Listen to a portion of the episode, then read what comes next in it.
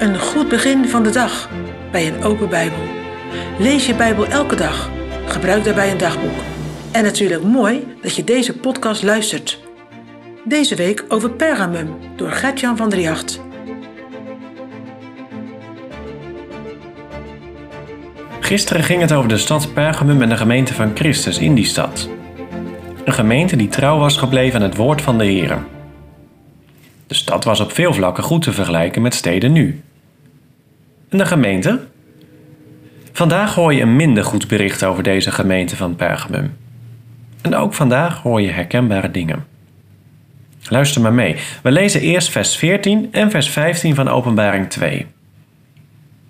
Maar ik heb enige weinige dingen tegen u, dat gij al daar hebt die de lering van Biliam houden, die Balak leerde de kinderen van Israël een aanstoot voor te werpen, opdat zij zouden afgoden of vereten en hoereren. Als hebt ook gij, die de lering van de Nicolaïten houden, het welke ik haat. In de grote heidense stad is een christengemeente ontstaan. Een gemeente die trouw is aan de naam van de Heere God, ondanks de aanvallen van verleiding van buitenaf. De zorg die er is, komt echter vooral van binnenuit. De leer van Biliam wordt genoemd.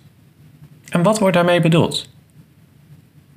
Je kent de geschiedenis van Biliam waarschijnlijk wel. Moab was bang voor het volk Israël. Hun koning, Balak, bedacht vervolgens een plan. Nee, met een oorlog kon hij dat volk niet overwinnen. Daar was het te machtig voor. Maar als Biliam dat volk nou zou vervloeken. Maar in plaats van vloeken moest hij van God het volk juist zegenen. Biliam, de waarzegger, liet het daar niet bij. Nee, na zijn zegenende woorden die hij met tegenzin had uitgesproken, adviseerde hij Balak om een feest te organiseren. En bij dat feest moesten dan vooral veel Moabitische vrouwen zijn. En de Israëlieten die moesten ook komen. En zo is het ook gebeurd. Deze vrouwen hebben veel Israëlitische mannen verleid. De Nicolaïten die hier genoemd worden zijn mensen die op dit spoor verder gaan. Zij zeggen: Je bent vrij om te leven zoals je dat wilt. Het gaat om je hart. Je bent gered en met je lichaam kun je doen wat je wilt. Dus met andere woorden, wat bij Biliam gebeurde wordt niet als zonde gezien, maar als prima manier van leven. Wat heftig, hè? Dat zoiets gebeurde in een gemeente waar ook van gezegd werd dat ze trouw was aan het woord van de Heer. We trekken de lijn van Biliam naar Pergamum verder naar onszelf. Jij en ik leven in een maatschappij waar een vrij leven een grote plaats inneemt. Gezag is geen populair woord. Dat lijkt op toen. Ik wil niet belerend zijn, want ja, er naar uitkijken om zelfstandig te zijn, om zelf keuzes te maken is normaal. Gezond zelfs, denk ik. Ik bedoel het vooral als het gaat om zonde doen of laten. Op dat vlak leef je in een maatschappij die het jou niet makkelijk maakt.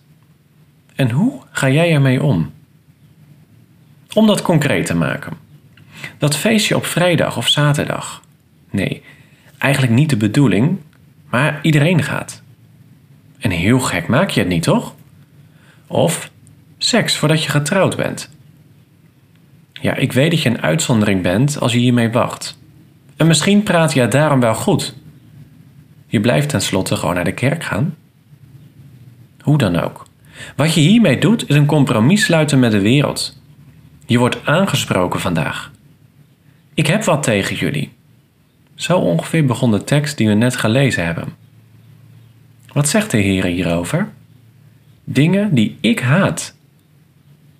Ik loop alvast vooruit tot morgen. Bekeer je, want dat kan niet wachten. Zijn er bij jou zonden die laten zien dat je ook de wereld dient? Stop ermee en vertel ze open en eerlijk aan de Heere God.